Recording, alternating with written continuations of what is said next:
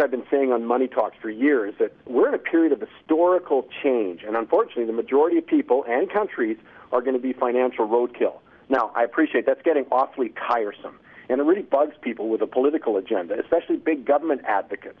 The problem is, not only they don't have a clue about what's going on, they're also in love with their own opinions, but the economy and finance aren't cooperating.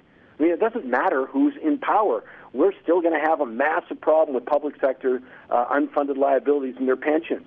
We're still undergoing a major restructuring of the economy due to the downturn in resources. The loonie's still dropping, which is raising the cost of a huge array of items, starting with food.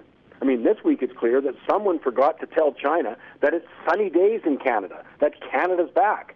I mean, the loonies at 12 year lows. Oil's under $34. Canada Select Oil traded at $19.81. Stocks in Canada and around the world have tanked, which in turn is hurting pension investments. I mean, the problem is that not a single major issue since the subprime credit crisis in 08 has been solved. I mean, sovereign debt, unfunded liabilities, low productivity growth, declining capital investment are all worse. Instead, the big solution to the debt crisis was to add more debt. But they were trying just to buy time till the economy picked up. Well, it didn't, and it won't. And sadly, in Canada, we still have political and special interest group leaders who are working hard to make it worse because they haven't had a new thought in 50 years.